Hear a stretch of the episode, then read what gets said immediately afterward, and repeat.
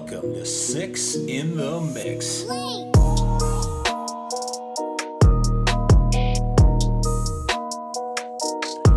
Yo, when this flock comes to talk, pull a chair and prepare. We have six in the mix. When we speak, it's unique. Buried views, no excuse for the news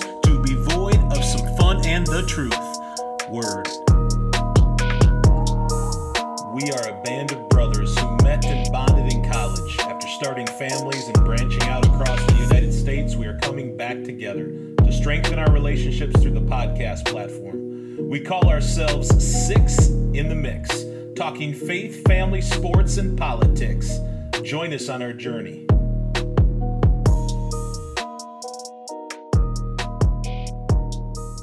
Welcome to episode 16. We've got a full six in the mix. We're going to talk about uh, holidays and COVID restrictions. As always, we have our six in the mix trivia. We're going to talk a little bit about our best case uh, scenario come the new year as far as the politics go. Uh, calling your shots going to focus on a favorite Bible character. As always, we got a feel good story of the week that Ben will bring to us. And in Fix Your Eyes, uh, Ben will be sharing his testimony. So, right now, I'm going to turn it over to Jeremy. Thank you, Matt. We find ourselves in a delicate spot with the holidays approaching and the desire to travel and visit with family. We hear the constant warning signs of COVID restrictions being handed down by local, state officials, and really all over the United States. And questions arise about safety, especially dealing with exposure and about submitting to the leaders around us. And I think as Americans, and for that matter, everybody around the world, we just want to know when this virus is going to be controlled and, and what the virus really is so that we can put our fears at rest. We just want relief in our minds that we're going to be okay. So, what's the right answer? How do we move forward over the next few months, especially during the holiday season as this virus begins to work uh, against us, especially as we all head indoors and particularly visiting with family and friends from all over. So I'm going to throw this out to you all to talk about what you're doing with your families to prepare whether or not you're traveling or what, what your your game plan is. And uh, I'm going to reserve mine for the last. I'm going to start with Matt. If you would just jump in and tell us what you think over the Thanksgiving holiday all the way through the Christmas season. What's your game plan? First off, I'm really looking forward to uh, Thanksgiving. Uh, so in this uh, time of COVID, uh, we as a family have had two trips to Minnesota planned. You know, one we go back, at least I go back for the Minnesota boys basketball tournament, and as we know, that was uh, derailed about a week before it kicked off last year, and then we go back for summer camp. Well, all those things were canceled, and so uh, we never traveled back. So this Thanksgiving, uh, we are hosting Thanksgiving, and my folks are planning on uh, driving down. Uh, so they're leaving um, the Saturday before Thanksgiving. They'll be here the Sunday before Thanksgiving. And my brother is actually flying in on Sunday, uh, going to be with us just for a couple days, and then I'm going to go back and be with his family uh, for Thanksgiving. So I've not seen my family in a year. Uh, the last time I saw them was they were here for Thanksgiving in 2019. So I am really looking forward to Thanksgiving and just hoping and praying that nothing pops that would prevent them from coming because things have come up for us, whether it's trips back to Minnesota or even shorter trips to see family, that COVID has really stopped and uh, kind of held us in check. So I am really looking forward to Thanksgiving. As far as Christmas, I think we'll keep Christmas pretty low key. I don't think we plan on uh, heading back. Uh, we've got a pretty significant shutdown at work, so I'll need to be around for that. Uh, I don't think we're going to go too far, maybe up to New York to see uh, you know where Casey is from uh, and spend some a couple days with her family. Um, but just praying that Thanksgiving uh, happens and uh, the family's able to come down. That's going to be a really really special time. Yeah, that's good. It's it's amazing over a year. You don't usually say that, you know, because we haven't had those those issues before. Don, how about you? What are you guys? Uh, what's your game plan? Well, we'll be hosting uh, Thanksgiving for the first time this year at our house, and uh, wow. typically we go over to Jen's mom and dad's house. They're like twenty minutes away. Some of Jen's family from Wisconsin makes the drive over, and we have this you know huge feast. Just turns into a big weekend of you know puzzles, games, football, food, all that good stuff. So, uh, but yeah, this year um, that isn't all happening. Um, understandably, Jen's parents, they're both uh, retired, uh, and they've decided to stay home, obviously, for Thanksgiving and kind of stay stay indoors and and away from possibility of, of infection. So, regardless if uh, Governor Governor Walz cancels Thanksgiving here in Minnesota, we are going to be hosting Thanksgiving. Jen's sister and her family will be coming over, and we are going to uh, enjoy a maskless day of puzzles, games, football, and food. Uh, we'll try and Skype Grandma and Grandpa, uh, maybe play some online games, you know, Call of Duty, Fortnite, see, see, see how they can throw down. and then uh, really connect then, with them, I see. Oh, yeah, yeah. yeah and then uh, then we'll throw on some sweatpants and let the tryptophan coma set in. Yeah, that's fantastic. All right, sounds like a great weekend. Ben, how about you?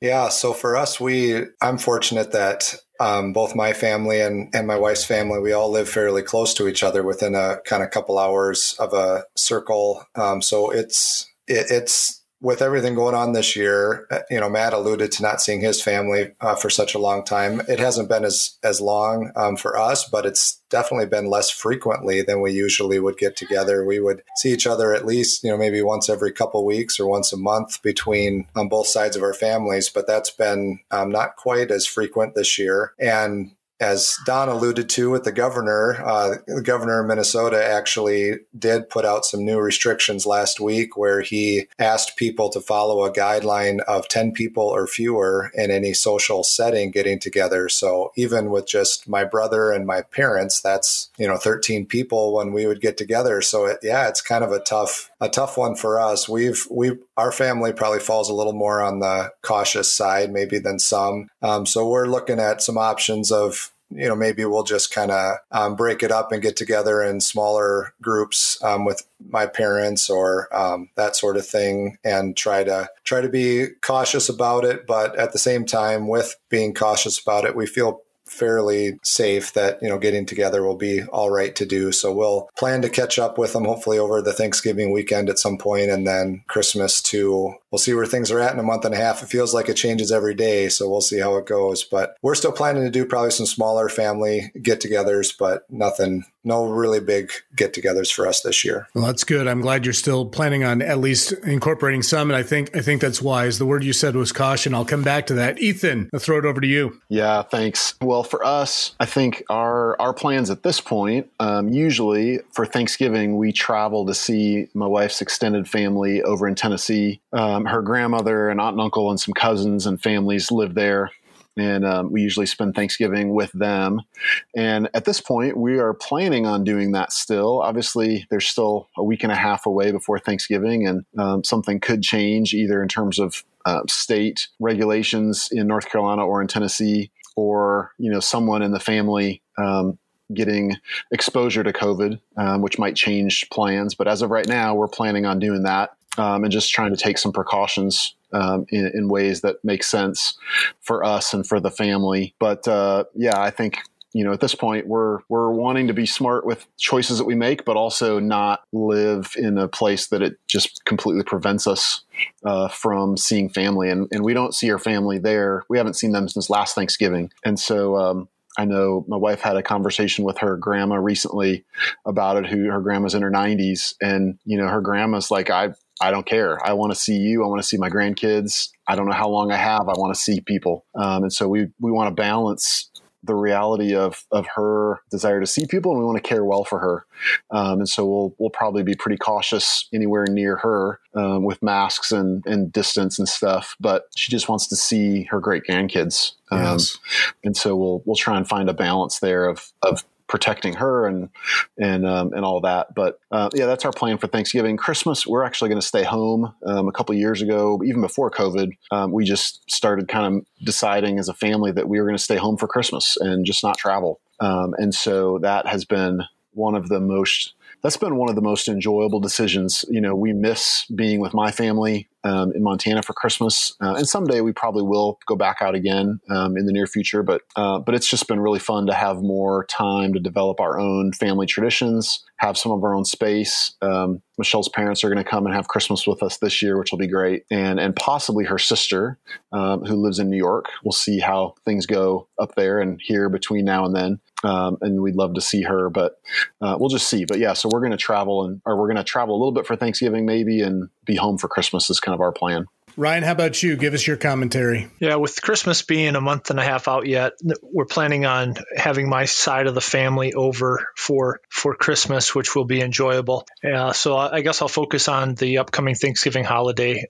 Aaron's folks from Oklahoma are planning on on coming up. They they're planning to be here next Sunday and stay for a week. So a couple of you maybe alluded to this. I'm and I, I I'm just kind of curious to where the rest of you fall and your your parents obviously with covid it seems to be attacking people older than our age group certainly older than our kids it, it, attacks them a little bit more. And i'm just wondering what all your parents are are thinking about it if they're it's tough. It's finding that balance of we want to see our family we want to live a normal life but yet we we realize we might be at risk. And so my in-laws want to play it safely. And uh, so I, I, won't have to interrogate them like I might my family in December, but we, we understand they're playing things pretty safely right now. We're we're playing things pretty safely, and I think that just gives everybody a peace of mind as we convene to try to live a normal life in the middle of this pandemic.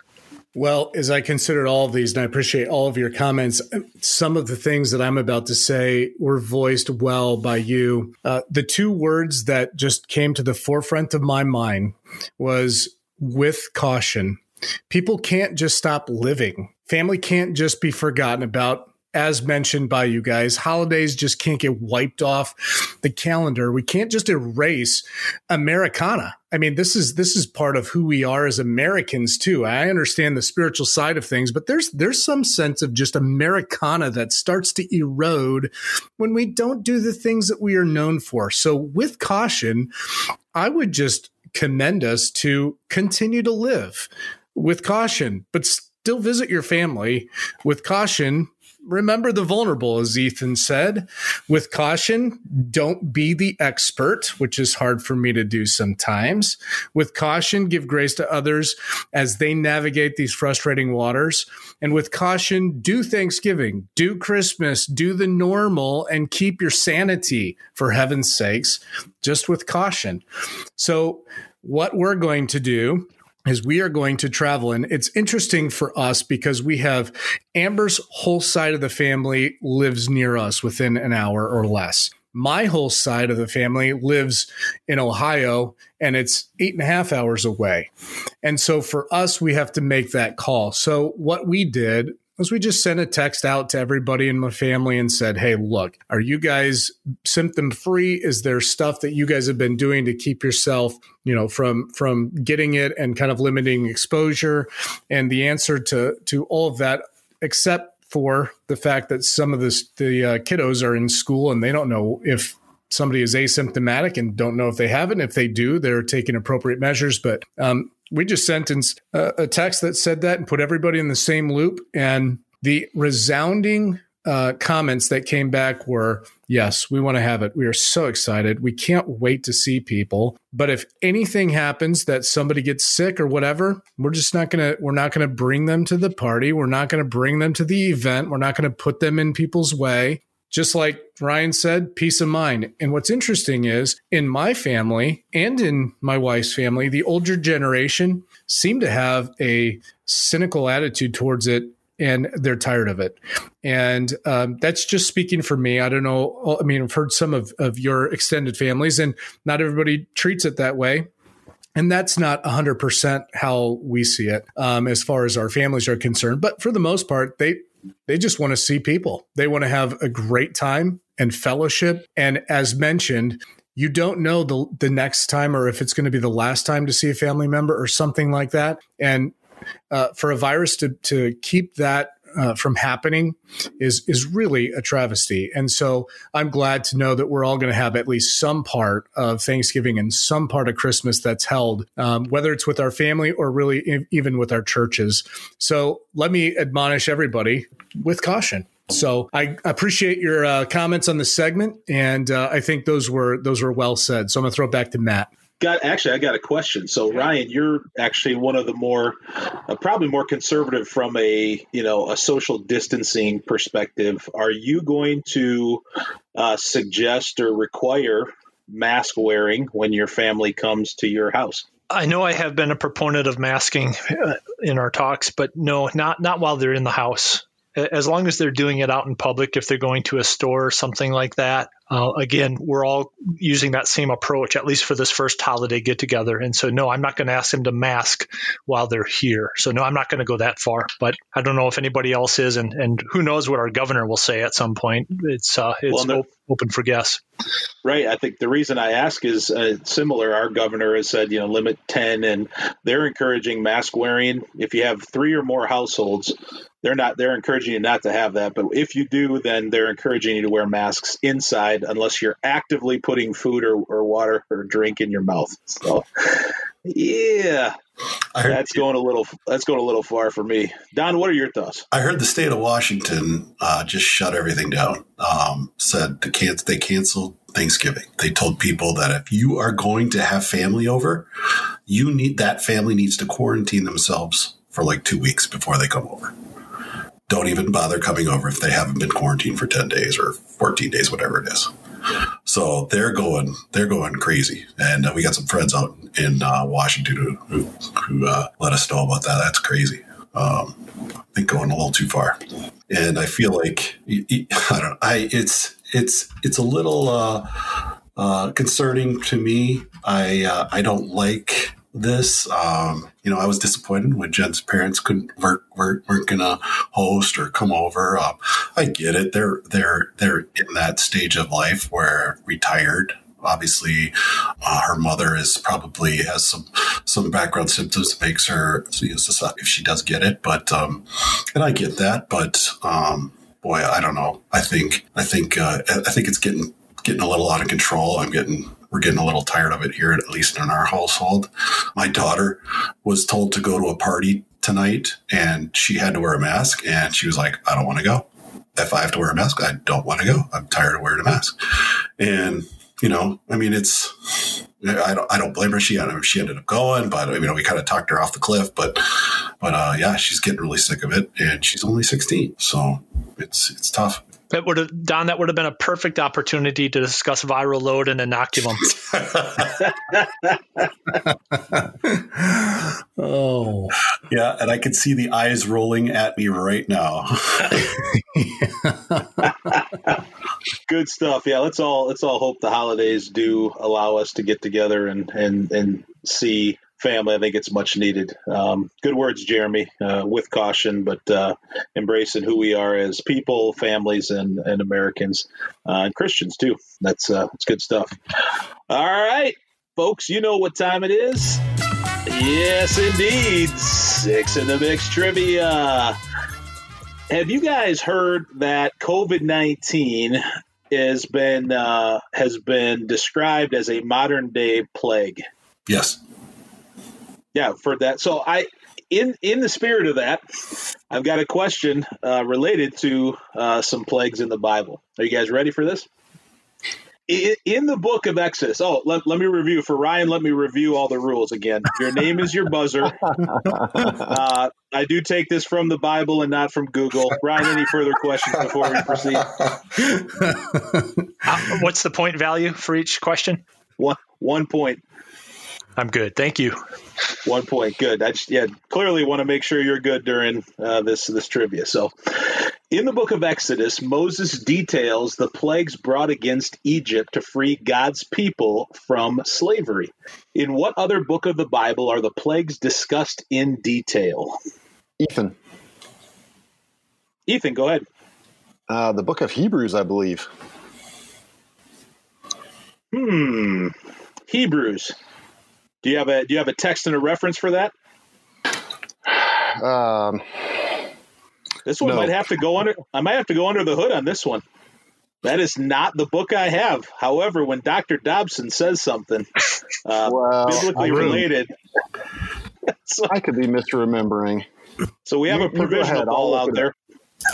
That is not the book I had. So again, and again, the key words is not just reference, but uh, plagues discussed in detail. Hmm.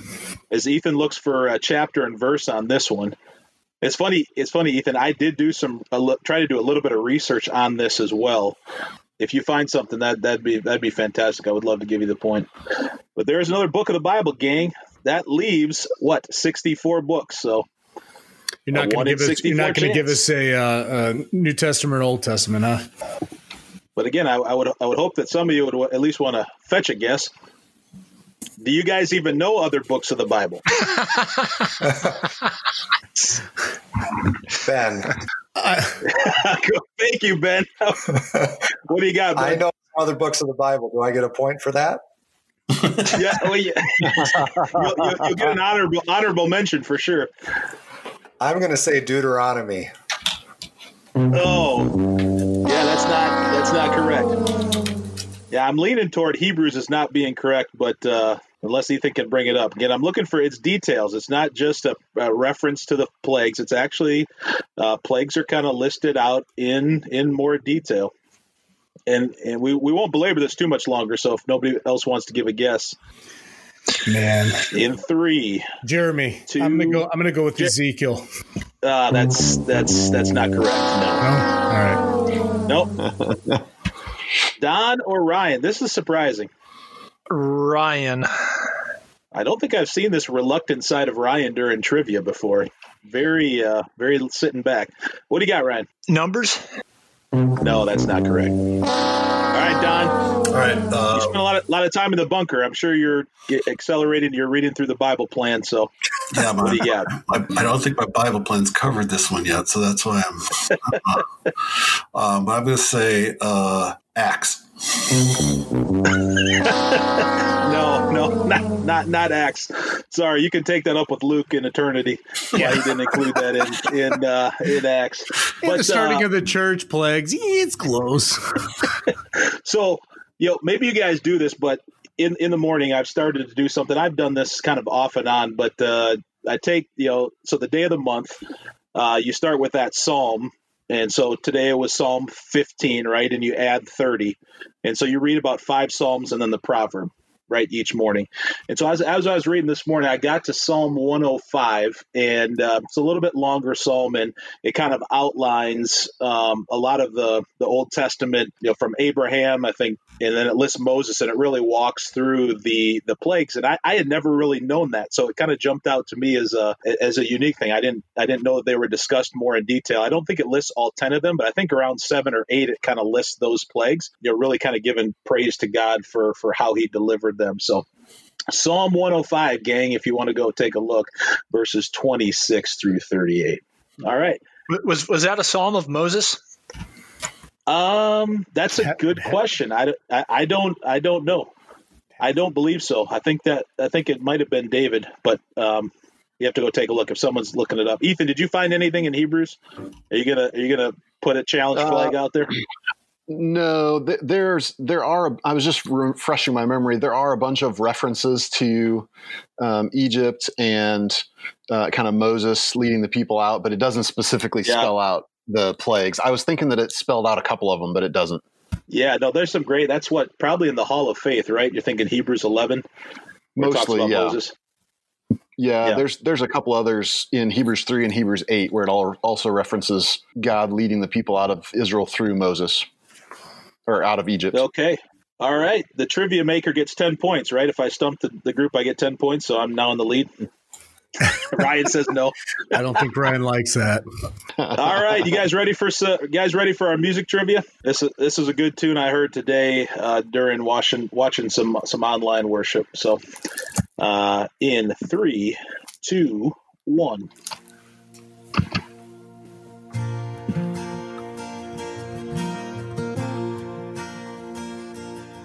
I come, Ryan. I come. Ryan. Matt Maher, Lord, I need you. Bowing here, I find my right. That is a point for Ryan. That's correct. You guys familiar with this tune? Oh yeah, Yeah, my, it's a da- good my one. daughter and I sang this in church about two years ago. It's one of our favorites. Man, we love this song. yeah, Just crank it. yeah, yeah. Really, really good. So, yeah, if you if you've not heard this, if anybody's not heard this one, "Lord, I Need You" by Matt Maher, really some fantastic lyrics, and uh, you'd uh, it will do your soul well during during this time. Uh, is encouraging you to or encouraging you to continue to trust in God uh, through all things. So, all right, that's a wrap for six in the mix trivia. Uh, and we'll move on to uh, the next topic. Turn over to Don. Can you guys believe that as of today, November 15th, we are still not even two full weeks removed from election night? Now, the media has already called the election, but there's still a process that thankfully needs to be followed through before the highest office of the U.S. can be declared. Now, with each week, the tension seems to be ratcheting it up, I feel. Will Trump concede? Will he leave office peacefully or by force? Will there be a court ruling favoring the Trump administration that will turn our streets and cities into mayhem? Will Republicans maintain control of the Senate or will it be split 50 50, which in that case will put the deciding vote in the hands of the vice president? So, my question to you guys is uh, what is your best case political scenario come January 21st, 2021? Now, as I mentioned, uh, before I let you guys answer, I declare my my uh, view here, just because uh, since I get to introduce the topic, I get to go first. So, how about that? So, I mean, um, Jeremy lets everybody else go first when he introduces yeah. the topic. well, that's, you know, that's that's yeah, that's that's that's Jeremy. He's, That's the difference between the captain and me, apparently. So, so I think uh, probably a good Christmas gift for the captain would be a book on servant leadership. Matt, I'm not coming over and washing your feet. I guarantee you that. Ouch. Oh, man. That's painful. I'm telling you, there's there's blessings untold in that act, brother. Don't shortchange yourself in this short life. Could change your life. Dumb. Dumb. All right, so I'm back on topic here. All right, so as the legal proceedings are going to continue and as evidence of ballot tampering and election fraud are brought to the courts by the Trump administration, I can't help but think that over the next couple of weeks, this is just going to kind of all be a legal formality. Uh, the courts deciding who will be the next president seems to be an appropriate finish to this horrific year. No matter how much overwhelming evidence the Trump, Trump legal team inundates the courts with voter fraud, the Senate could be still says that there's no way they're going to be able to prove the Democrats stole the election. It's the whole reason, though, why mail in ballots was never substantiated in years past because of the numerous and invariable ways voter fraud could be so easily applied. I mean, how do you prove that a mail in ballot is not filled out by the signature of that at the bottom of that page? In a court of law, it just seems highly unlikely, and it doesn't matter what side of the aisle you are on. It's just too tempting. It's too easy to not attempt to try it uh, and gain garner votes. And that add that to a Democratic Party that has sold itself to the devil, which is, I in my mind, is big tech, and also is using COVID nineteen to their political advantage. Well, welcome, welcome to the November November 2020 election. The idea that voter fraud is not possible a possibility in the way that the media has pushed this narrative makes me believe even more that there was fraud happening. And the fact that the media and left have sold themselves out to that narrative makes me believe more and more every day that our election is trying to be stolen. When censorship from Twitter, Facebook, Instagram is as blatant and obvious as it is, there seems to be something that they're trying to hide from the public. And if you're honest with yourself, how can you deny that? I mean, regardless of who we call our president at the end of the year, the very idea that another four years, another election will come and go, and again, the results will be questioned and doubted due to cheating. Now, I get it. It happens every every election. The ripples of cheating are floating out there and then subside because ultimately, what real evidence is there? The last substantial evidence was Watergate. Since then, we have seen accusation after accusation be tossed and lobbed at each other. Uh, most recently, and I'll argue this is where things drastically changed it occurred in our previous election. Over the last four years, the Democrats have dragged us through hearings and committee meetings on Russian collusion allegations. A dossier was created and paid for by the Obama and Biden administration that was used to justify court approved FBI surveillance to spy on then President elect Trump and his closest personnel. And when that didn't work to bring Trump down, the deep state, or whatever you want to call them now, then began to take out one by one those who could bring their network down starting with former National Security Advisor Mike Flynn. Now, just like Nixon, the left weaponized the political branches like the FBI, the Department of Justice, and Homeland Security, and put in motion the plans to never let an outsider like Donald Trump be given us any semblance of power again. Now, all we ask is that people be held accountable for their lies and crimes. But for that to happen, we would have to ask our own government to take a look inside their own house and expose what lies beneath. Now, I would consider it a big win in the best case scenario if the election was not just legitimized by the courts, but also those who are on the losing end, they be prosecuted for obstru- obstruction of justice and abuse of power. I don't care again who is the president at this point. I just want to go to bed at night knowing that I'm going to wake up in the next morning and, not discover that my vote never was never counted. That ballot harvesting is not just a viral video we're seeing on YouTube, but that they're catching those people and being held holding those people accountable. I just want a fair election process. I want it to supersede the importance of any man or woman being elected. So that is my best case political scenario come January 21st. How about you guys? Matt, we'll go ahead with you. All righty. Well, that was uh, that was uh, a lot said there. Hmm.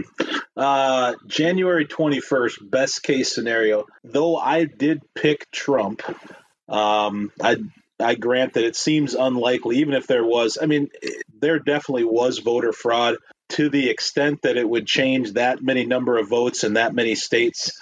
Uh, to me, seems unlikely. Um, I think the runoffs in Georgia are pretty significant. Uh, uh, obviously, I think we need to win those. Uh, it cannot be an even split in the Senate, or else uh, the vice president has the uh, dis- deciding vote there. So uh, it was great to see some gains in the House. Um, we need to hold the Senate, but I do think this speaks well, and I've mentioned this before. But uh, best political scenario, I think, uh, if Biden and Harris do take over, um, is for the country to see what this actually looks like. And I think 2022 and 2024 uh, will be significant for conservatives because it'll be a strong, strong comeback if uh, if Biden and Harris are elected. So I think it'll be a short, short-lived uh, term for the uh, the left wingers, and I believe conservatism and perhaps Trump or perhaps somebody else uh, will will take it then. So um, I don't think Trump will hold the presidency. I'm praying we hope hold the Senate, and uh, we did gain in the House, and I think there's some momentum for years to come. Yeah, I like that. All right, Ethan. Yeah, that's thanks, Matt. I think I'm I'm probably in a similar place to you when I look at the grand scheme of our political spectrum. I guess my my theology informs my politics in that I just I think the reality is I'm surprised I would be surprised if there's not some kind of corruption, vote stealing, vote tampering in every election known to mankind. Uh, because power is a subtle mistress and and it causes all of us it woos all of us in ways that are destructive and so does, that, that doesn't surprise me it wouldn't surprise me I'm kind of like Matt. I don't know. I'd like to see. I'd like to think that we, um, as a country, could aspire to and maybe have at times, but I, I kind of doubt it. Ever had elections that were fully that we could be fully confident of, um, perhaps. But um, I, I think from a humanity standpoint, I think that's unlikely because um, if you read history, you you read you can read lots of history of lots of different cities around the U.S. that politics has led in that direction, um, and and that's not surprising. Now, it doesn't mean that I'm excusing it by no means, but I also know that it's just going to be really hard. I told Michelle in terms of my ultimate perspective on what I think the the win would be in Jan- come January. I told her this before the election. In my opinion, the best case scenario is a long term view. Uh, and the short term view, I think, right now for a lot of people is reluctance to lose power. Um, and I think, unfortunately, in, in some cases, as uh, people, as someone who almost usually votes more on a Republican view, I think the Republican Party sometimes I think can be criticized over the last four years of holding really tightly to power in places and ways that can be criticized. uh, in in some ways, not in all, but in some, and some we have been criticized and not fairly. Um, however, I think in a long term view, for me, I felt like it would be better for us to lose, for Republicans to lose the presidency, but to have a a majority in the Senate to be able to balance and kind of cause some slowdowns in legal and uh, normal ways that the Constitution gives to the different houses of of the Congress um, and to provide some checks and balances there, primarily with the view of being able to kind of regroup and in in a remarkable way, maybe perhaps actually be able to come up with a candidate in 2024 who can represent more um, conservative values, uh, conservative philosophy, and yet not be as polarizing and vitriolic and uh, and destructive uh, in some ways as I think Trump has been um, for the last four years. And and there's no question he's done some things that that I appreciate, especially in some of the right to life areas and some of those kind of things. But I think if you take the long term view um, to be able to come in and say, hey, let's strengthen Congress, strengthen the stance that we have in Congress, and then come back and regroup. Because if we if he does win in 2020 by some random chance, uh, the next four years are going to be horrendous in every way, shape, and form.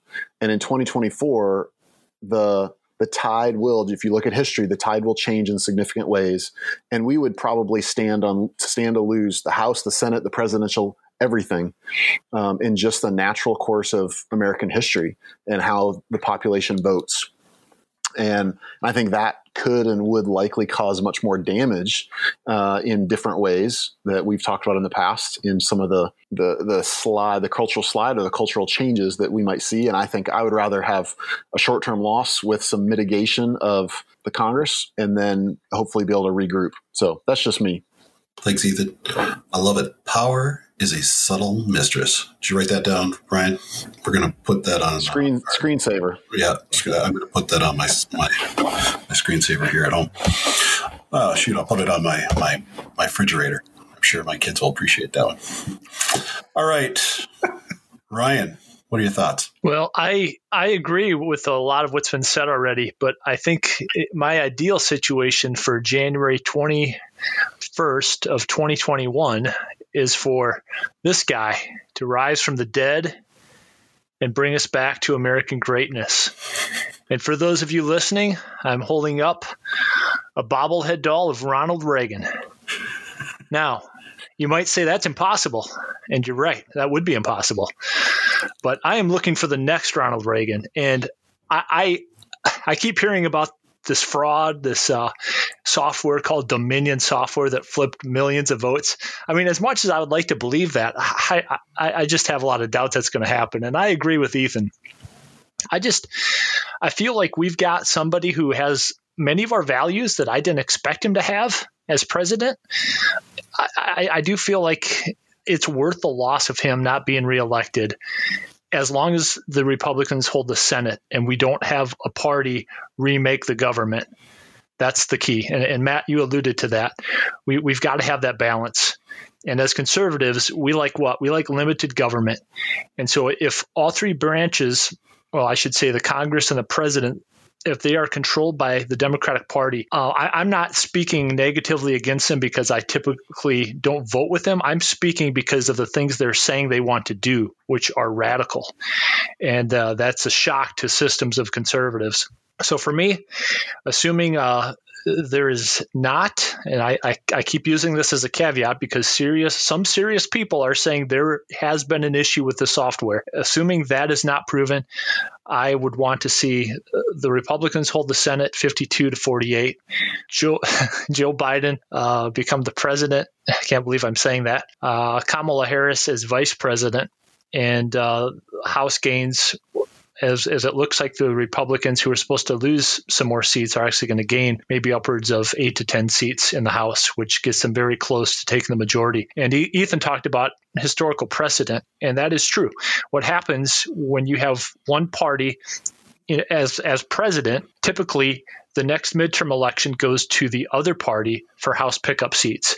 And so hopefully in 2022, if we take the short term loss, we will see Republicans pick up seats in the House. And to be honest, I'm not sure what, what Senate races are going on in 2022. But I, I just I get concerned when I see a radical party talk about redoing our government. And I think that's what has a lot of us on edge at this point, especially Don. Uh, and so I, I, I understand that and uh, appreciating the country that God has given to us uh, with great freedoms that we've enjoyed. Um, we're not quick to make changes, but I will also say I'm very grateful uh, for the Supreme Court we have in place right now, who should be somewhat of a check and balance, assuming that the Democrats don't take the Senate and pack the Supreme Court. Even though one of their Democratic senators, Joe Manchin, said he's not he's not down with any of that crazy stuff. So uh, may, maybe even if somehow the Republicans lose both Senate seats, maybe there will be a couple of moderate Democrats who say, hey, you know, it's really not worth blowing up the system just for us to have total power. So that's that's my my outlook. Thanks, Ryan. Yeah, I heard that uh, Manchin say that, but I don't know. For some reason, I don't trust that guy as far as I can I can throw him. So just another politician talking about what he's gonna do, telling us more lies. I, have a feeling. Uh, ben, what's up? I like a lot of what I've heard so far. For me, I think um, several podcast episodes ago, I, I my personal vote would be that the runner up in the presidential election should be the new vice president. I mean, we need to go back to that system. But kind of feeding off of that, I I'm good with it being a mixture of uh, who controls each of the bodies. I'm I'm hopeful that the runoffs in Georgia will go uh, the Republican way, then that will create that mix between the executive and legislative branches. And I, I think I'm hopeful that that means that they may put some effort into trying to find common ground and and work on some things and, and move some things forward for the common good instead of you know just constantly fighting and and back and forth. I know that may be pie in the sky to hope for that, but that that's my hope and my prayer is that we'll have um, mixed parties in those in those different bodies in the in the legislature and and executive branch, and that will will hopefully find some common ground that we can try to move forward and not have quite the division that has been rampant the last several years. All right, thanks, Ben. Jeremy. I just want to comment as far as Georgia, and I agree. Let's get let's get you know those those seats, but I cannot tell you how amazed I am at the cash that is flowing into that race, and nobody is even ashamed of it anymore. I mean, hundreds of millions of dollars. We're gonna we're gonna net close to a billion dollars spent between the two candidates there, uh, be, between the candidates there to get uh, one party or the other elected. If people can't wake up and see how this is coming down and what this means as far as the level and who's going to have the power and be able to steer the ship for the next four years, uh, you've got to just be ignorant. Here's the deal: if Uh, the way I see it, I agree with most of you. I want Biden. The best case scenario is that Biden stays in his presidency for full, all four years, regardless of what, regardless of what health issues or mental issues or you know the things that have been spouted out about. If he stays in that seat for four years and we're able to keep the House, all the all the progressives and everybody else in the Democratic Party are fighting over Joe's ear. They want him to lean one way or the other. And you talk about a bobblehead. Joe's going to have a bobblehead by the end of this thing, and he's just going to be rattled around because they're going to use him as a rag doll to pull him one way or the other. And what's going to happen, I think, is they're going to be so so much fighting over him and and mm-hmm. how they want him to push their agendas within the Democratic Party that they're they're going to shoot themselves in the foot many times. And I'm hoping that that happens. So I want them to, I, I, want the Dems to have enough rope, enough chain to literally tangle themselves out of 2024. I want them to completely be such a mess because Joe has done his job as president not stood up for anything, allowed himself to be abused in all kinds of ways, in all kinds of directions, and really, as Don says, does nothing for the next four years to pad onto his resume. Best case scenario is all that plays out so that it is clear to everybody who who watched this election go down uh, 2020 to be able to see it from from happening. So give him chain. That's what I'm saying. Give him enough chain to let it happen. Joe, stay in all four. All right.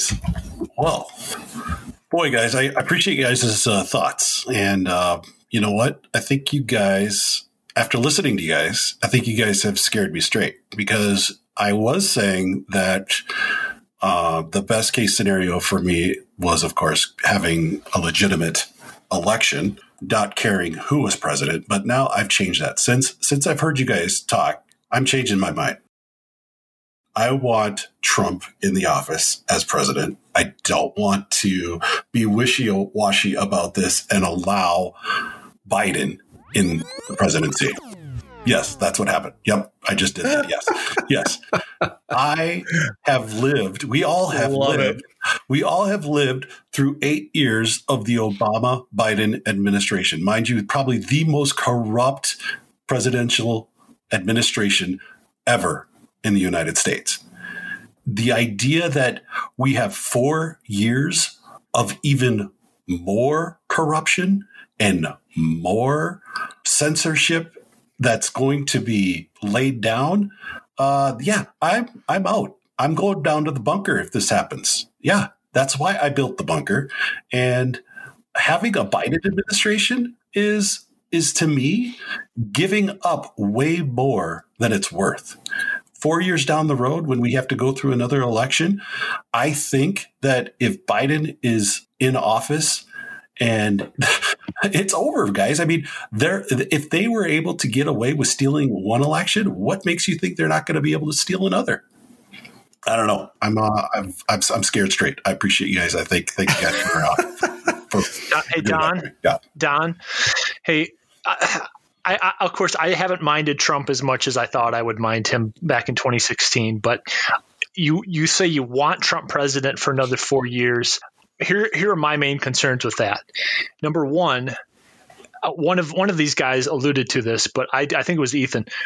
I, I fear if somehow this re, the results we've seen so far get overturned in favor of Trump, it is just going to explode uh, all across this country. Uh, and oh, I, I, agree completely. I, agree. I don't want to see that. I don't want to see it either. But but my other my other issue with Trump is he is such a he is such a controlling figure and he is so loyal to his family. My fear is if he lives on, it's just going to be okay. After me, you all my followers, you need to vote for my son or Ivanka, and I I don't really want to see a Trump dynasty. Uh, I just don't. Um, and so, to me, I, I want to see I want to see true conservatives get into office, and I think Trump has been pretty conservative, and I'm thankful for that. But I I have concerns about some of his children who he's going to encourage as a legacy uh, dynasty uh, into the future. Well, Ryan, I'll respond by saying we need, if you know, when you were talking about how the chaos and the mayhem is going to erupt if uh, if Trump does stay in office, I promise you, I promise you this: there are sixty to seventy million voters of Trump that will not let that happen. I mean, I'm not saying it's it's it's not going to happen at all. I'm, I'm not saying that. I'm not saying that there are going to be clashes, but I'm saying you you are going to see a conservative movement rise up when they see that the streets are burning and cities are are falling and being looted. I think you are going to see a, a patriotism arise amongst the conservative party that you've never seen before, and it, they're going to rally around Trump. Look at they just packed out Washington, D.C. this past weekend, and not one mention of it on the media. Not one mention of it. There were thousands, if not, I dare say, billions of people down in Washington, D.C. rallying for Trump. I promise you that if he is is in office uh, come January 21st, uh, yeah, it, it, it's going to be scary. I yeah, I don't doubt that, and and I just think it's it's uh it's going to be a chance for patriotism to um be to rise up. Um, I'm not worried about a dynasty being formed by Trump. I don't think his son uh, has the charisma uh, or anything like that to be taken seriously as a as a presidential candidate. Um, I think maybe more his daughter uh, does uh, than than anybody else. But I don't know. I just I'm just not worried about about a dynasty, a Trump a Trump dynasty. Well, when we talk about best case scenario, I mean, are do we really believe and think that the the maybe more liberal leaning judges or the things that are happening within the states and their legislatures that that's actually going to play out to our advantage? I mean, will, will truth actually come out? I think I think the bottom line is most conservatives, most people who voted for Trump want to vote for truth. They want to vote truth. They want to see all this accountability and all these things exposed. But are we able to get that? And I think the answer in our country is no, because there are ways to manipulate things. And it's far beyond what I have access to or even know about or even have these things they're floating all over the place however i just think it's going to be too difficult to get that and if we don't get that line how are we going to steer back uh, from the course? So, you know, to to that, I mean, is there a best case scenario if if the concession of the election goes this way and Biden does get it? Okay, considering that. Is there a better case scenario and Trump wins and goes off? I think there that would be uh, what many would want. And as you mentioned, the 70 million that voted for him, I just don't think we're going to get there as a country with the truth coming out of this stuff or the flipping of votes if that were to happen in Arizona, Georgia, other places where there are lawsuits, Wisconsin. I mean, there's stuff right here that they're that they're going after, and there's people going that. Uh, didn't happen. There wasn't anything. And these are people of repute or reputation that have the ability to, to, you know, give some, some at least clout to the answers. I just don't think we're going to get to that truth. The bottom line is, I don't think humanity is going to get there any longer. And with that said, it is kind of doom and gloom, but I think we're going to have to fight our battles to other places. And man, I, I agree, Don. I wish I wish they would they would see this as as true. I wish it would be a, a vote for vote, person to person thing, and it was all accountable and all above board. I just don't think we do that in, in, in America anymore. Not going to yeah. happen. I challenge you guys also to uh, look into what they call the Great Reset take a look. Uh, I don't I don't have time to get into it now, but take a look at the Great Reset and um, and how it is uh, been connected with the Biden administration and what their plans are for our future. The Great Reset. All right, we'll close with that. We could spend on more, more, and more time on that, but uh, let's uh, let's move on. All right going to move on to calling your shot now. I'm hoping, Matt, maybe you could find me a nice uh, segue into this uh, segment. You know, the, the famous Babe Ruth calling your shot. Maybe you get some audio of that. We can line up every time we enter this segment. That'd be kind of fun. Um, I like it. I'll, I'll work on that.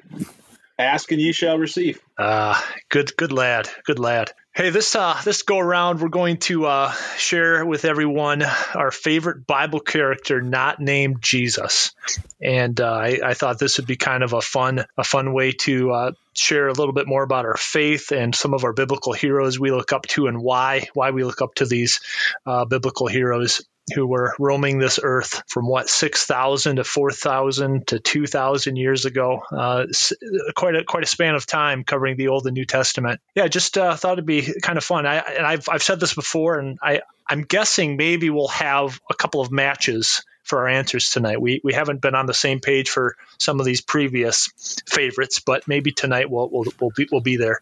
So I'll go ahead and get uh get it started with uh, where's my list? I was all prepared with a nice orderly list. Ethan, I've got you up first tonight. Can you share your favorite non Jesus Bible character with us? I, in my mind, I was sitting here thinking, is he going to go on, is he going to find himself on Don's Island or Jeremy's Island uh, in terms of you going first? At first, I thought you started off there. It sounded like you were going to share your own thing. And I thought, oh, he's gone with Don's Island. but no, not yet. We'll have to wait and see if you're going last. Yeah. So for me, I think as I've been kind of thinking about this the last couple days as we've been preparing. Um, I think for me, I probably would say the Apostle Peter for a couple different reasons. One, I think the way the way that God inspired Scripture to be written first of all, is is such an encouragement to me because of the ways that it is self evident uh, in terms of God's inspiration as opposed to man's creating it uh, or imagining it. Um, and one of the ways that that is evident is just in the very real, honest way that it describes the people inherent in the passages and their life story and their failings and their falls and um, and everything in between uh, and, and doesn't just gloss over them as often history books do um, it presents warts and all. And so I think the Apostle Peter is one of those guys because you just see, I mean, he just lives everything on his heart, on his shirt sleeve. Uh, he's real honest about what he thinks. He's real honest about the doubts and fears that he has even though sometimes he is full of bravado and bluster and boasting and all those things. Um, and yet we see just this great picture of God's transforming work of grace in his life um, in, in even short time periods of moving from a place of, of self reliance, of boastfulness and pride to a place of humility and boldness uh, because of God's work and his life being transformed. Um, and then we just see this progression over his lifetime. And I think that's encouraging for me because I, I so often see myself in him sticking my foot in my mouth or running away because of fear or or something similar.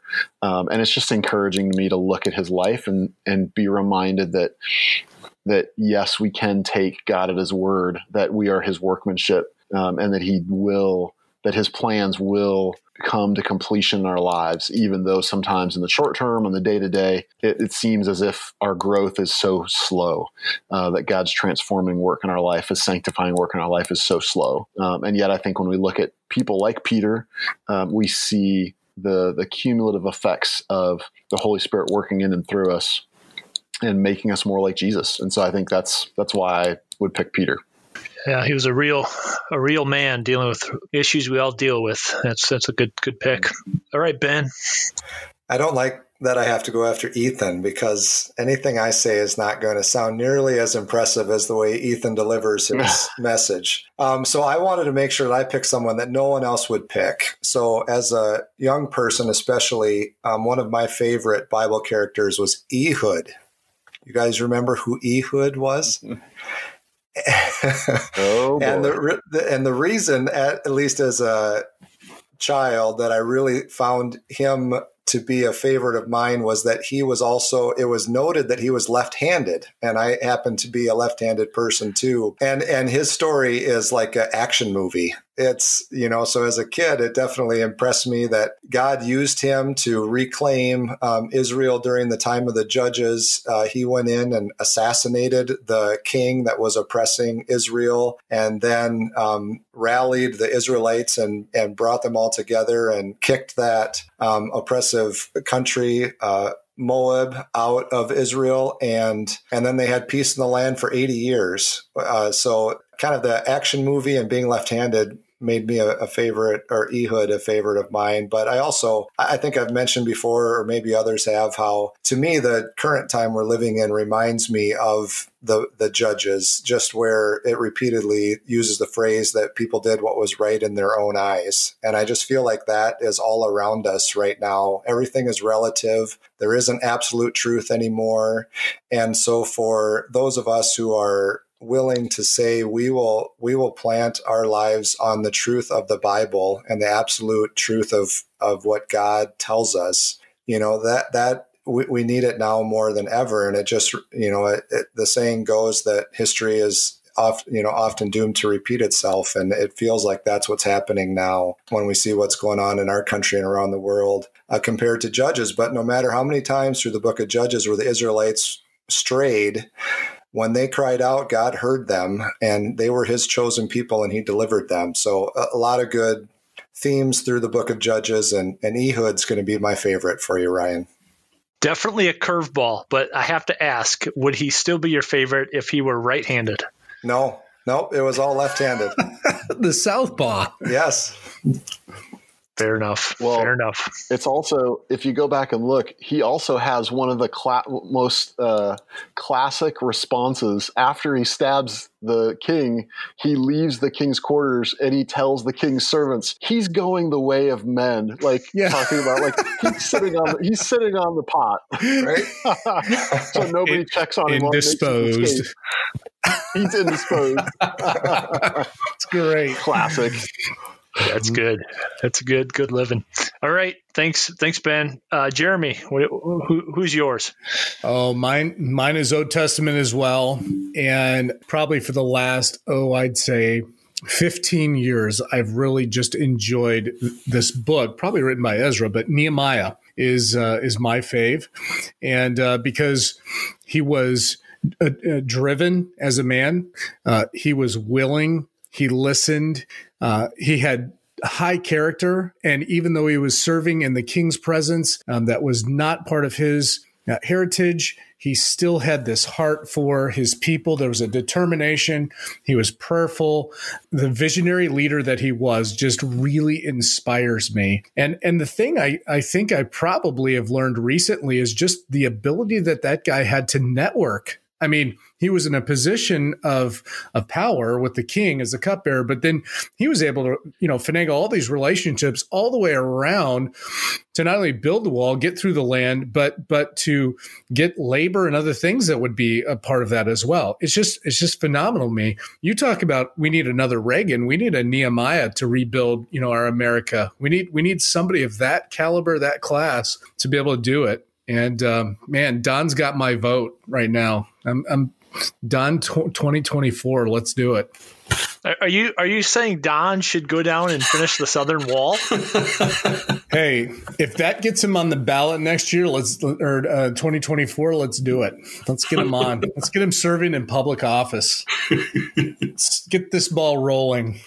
Another another solid choice, but I got to tell you, boy, we are halfway through the group and we don't have any matches yet. I feel like the night we were watching the Trump election, the betting odds were high in his favor and they started just dropping and dropping. I feel like the odds that we're going to have a match now are are sinking. So, all right, Matt, Well, we have a pair. We have a pair.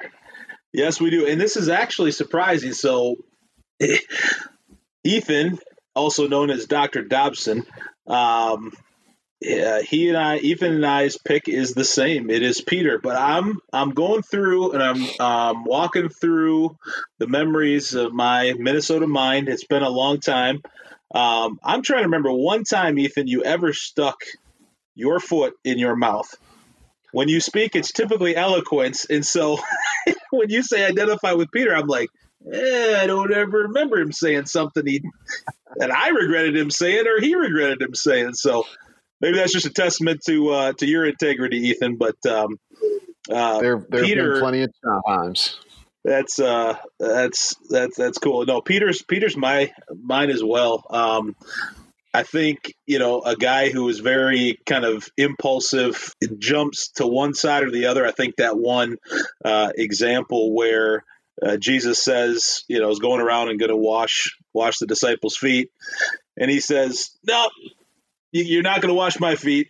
And Jesus says, "If I don't wash your feet, you can't. You, you know, you're not worthy of me." And then and then basically Peter says, "Well, you better bathe me then." you know, so he flips from one side to the other so fast. Um, you know, and, and I think I think the thing, a couple things that else resonated with me with Peter is he failed big, but then he recognized that, and that fueled his dependence on Christ, and then God used him in a mighty way. And so, and I think Ethan, you touched on it right. You know, like that just gives credence to the scripture. Like these guys are not painted as as uh, as the popes, uh, you know, without error. Um, they were they were sh- they were shown uh, vividly describing their worst moments um, and God was still able to use them. Obviously, it gives glory to God to be able to use such unworthy men and women. But Peter also, the scriptures that he wrote were really incredible too. So I think I love Paul, and I think Paul is is the greatest writer overall. But when Casey and I were dating, uh, there was a passage that we memorized together, Second Peter one. Uh, it's the passage where it says, "His divine power is given uh, to us all things that pertain to life and godliness uh, through the knowledge of Him who called us by His own glory and virtue." by which we were given these exceedingly great and precious promises, uh, that by these you may be made partakers of the divine nature, having escaped the corruption that is in the world through lust. And then it goes on add add your faith virtue and that passage has probably been most precious to us and uh, and it gets linking back to a guy that I can really identify with uh, as well so uh, probably one of my most favorite passages in scripture was written by uh, a guy I identify uh, with the most Excellent. All right. Good. Good. We have a match. Okay. Let's see if we uh, can get any more here with uh, Don and and myself remaining. Go ahead, Don. All right, so I'm gonna. Yeah, I knew I would have a match with this one because I just learned about this guy a couple of weeks ago. His name's Toolbar. Uh, he is amazing at using tools. And he- no you did not you didn't you did not pick Tubal Cain Duplicate. I, mean, No I, way. I, I, duplicate. Yeah, man. That dude rock. Or toolbar, Yeah, not- whatever. not the tool, not not the toolbar at the bottom of your uh, your, your screen there, Don. Tubal Cain, I believe, is the name. You're, you're the guy that you're really impressed with. Who's your favorite? Yeah, let me help you with his name. I don't know. I just, I just had to say it. I, I had to give up. It's just sorry. I couldn't resist. I couldn't resist. All right, no, my uh, all seriousness. Here we go. Right, my guy is uh, my guy's King David. Can't believe you guys haven't said it. This guy yet, yet, but I was hol- holding out hope, and sure enough, no one said it. So yeah, I'm I'm gonna go with David. He, that guy to me. Whenever I think of uh, a Christian, and I think of somebody who had way more faults than he probably did good, but still God was able to use him. And, you know, I mean, David, man alive, how did that guy? How did that guy put things together the way he did? Um, one of my favorite my favorite pictures of him in, in the Bible when when David brought the ark to Jerusalem. One of the, the Bible says that he danced with all his might before the Lord. Man, that that just cracks me up. I mean, this dude probably broke out the best garden tools we've ever seen, right? I mean, that dude was probably going nuts. I'd love it. Um, he did did not care what other people thought. He just, I mean, he said he danced with all his might. I love that. I love that picture. Um, also, and one of the things that I truly uh, find remarkable about him and truly um, hope to aspire to is the way he was his loyalty, uh, especially to to Jonathan. You know, talk about a, a friendship that risked you know life and death for each other. And even after Jonathan died, David still with his son, uh, Jonathan, uh, Jonathan's son Mephibosheth. Uh, he was just supported him still throughout uh, throughout throughout everything. I mean, it, it was David to me is just uh, one of those one of the I can't is one of the guys I just cannot wait to go and and have a sit down in heaven when we all get there. So A man after God's own heart. And uh, so, Don, you're, you're going to go say hi to David before you go say hi to Toolbar, huh? I'll bring Toolbar with me, but uh, That's good. All right. Well, that's uh, it's it's good to hear um, some biblical heroes that you guys you guys look up to. For me, I'm going to go with uh, a guy I thought for sure somebody else would pick, but it's uh, Joseph. When you look at the life of Joseph, you, you see a man who whose character at least from what I can see in the Old Testament, I, I don't see many flaws in this guy. I, obviously, he, he wasn't Christ; he was a sinner. Uh, but this guy was put into some situations that none of us will hopefully ever have to go through. Being betrayed by his own brothers, um, being uh, certainly besmirched by Potiphar's wife, uh, falsely accused, uh, which could have easily been the death penalty. Keeping keeping uh, this different level perspective that I, I, wish I could keep. Whereas you're you're seeing God using all of these circumstances, uh, no matter what they are, whether you're left in a pit, left in the jail, lied about, um, forgotten, abandoned, and he he at Genesis fifty twenty says, "You meant this for evil, God meant it for good." Uh, but you, you see a man full of forgiveness, full of meekness, uh, a love for his family, uh, constantly showing concern about his long lost family, his his father, his younger brother. Um, ultimately, he goes from a guy in the pits in, in, the jail to one of the top positions in all the world, and so obviously he he had great leadership capabilities. And I don't know about you guys, but it helps me sometimes to get a better picture of these characters eh, through different mediums. So for for Joseph, I got to see a, a very neat side of him a very broad side of him when I was at Pensacola, and there was a, a series preached on by Pastor Jim Shetler on Joseph, and that really brought it to life for me. You know, I, I, I get I get great phrases that still come back to my mind, like "Don't quit in the pit." You know, don't quit in the pit. And then I would have never known his Egyptian name that Pharaoh gave him, Zapnapthania.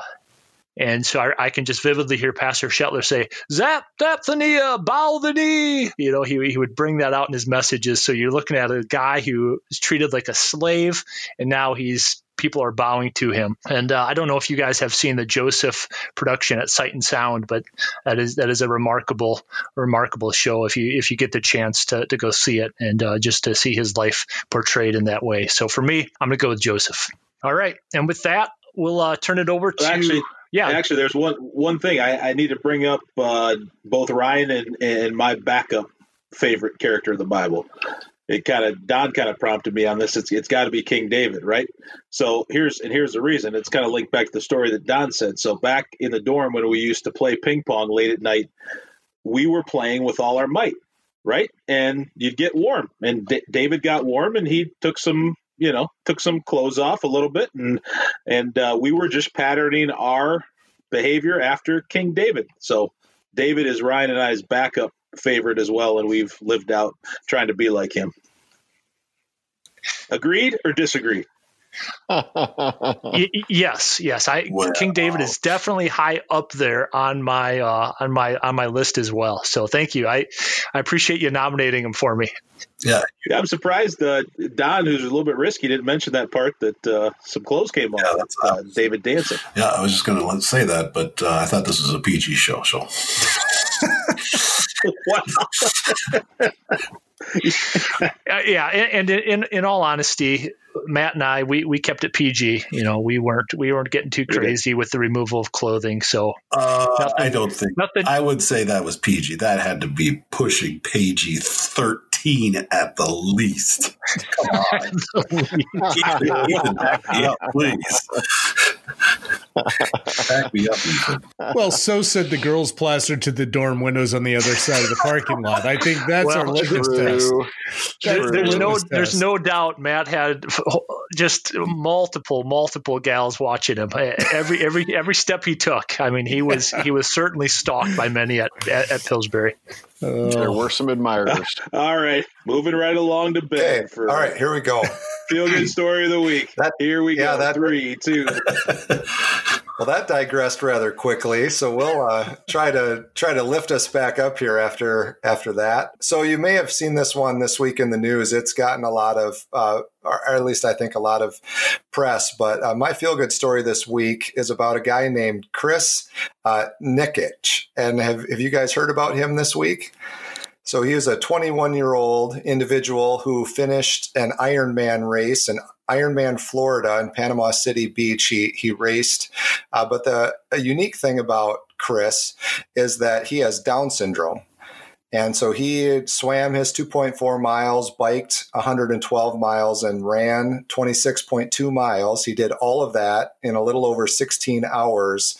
And he is the first individual with Down syndrome to finish um, an Ironman race. And he did it. I was very open about it up front that he was doing it to really bring awareness and, and more attention to Down syndrome and Special Olympics and, and donated a lot of uh, money through it all too, as well to those charities uh, with Special Olympics and some of the other charities that he represents. But just, you know, it's for me to go out and at this point jog a few blocks is challenging enough but for you know a guy to go out and, and put on that sort of physical display um, with you know with some other challenges in his life that was pretty awesome and uh, so I, to me that was a very uplifting thing i saw this week and i made and, and i think it's a pretty good feel good story for this week all right so now following up on that feel good story of the week um, it comes my turn this week to share uh, my testimony with you guys and I've really enjoyed listening to everybody else so far. It's it's a pretty cool thing. You know, we all have our unique stories, but to be able to share that time and those uh, things that led us to Christ Christ um, when Christ got a hold of us is a pretty cool thing. So um, for me, it started at an early age. I was fortunate to be raised in a Christian home. And so my testimony starts when I was four years old. Um,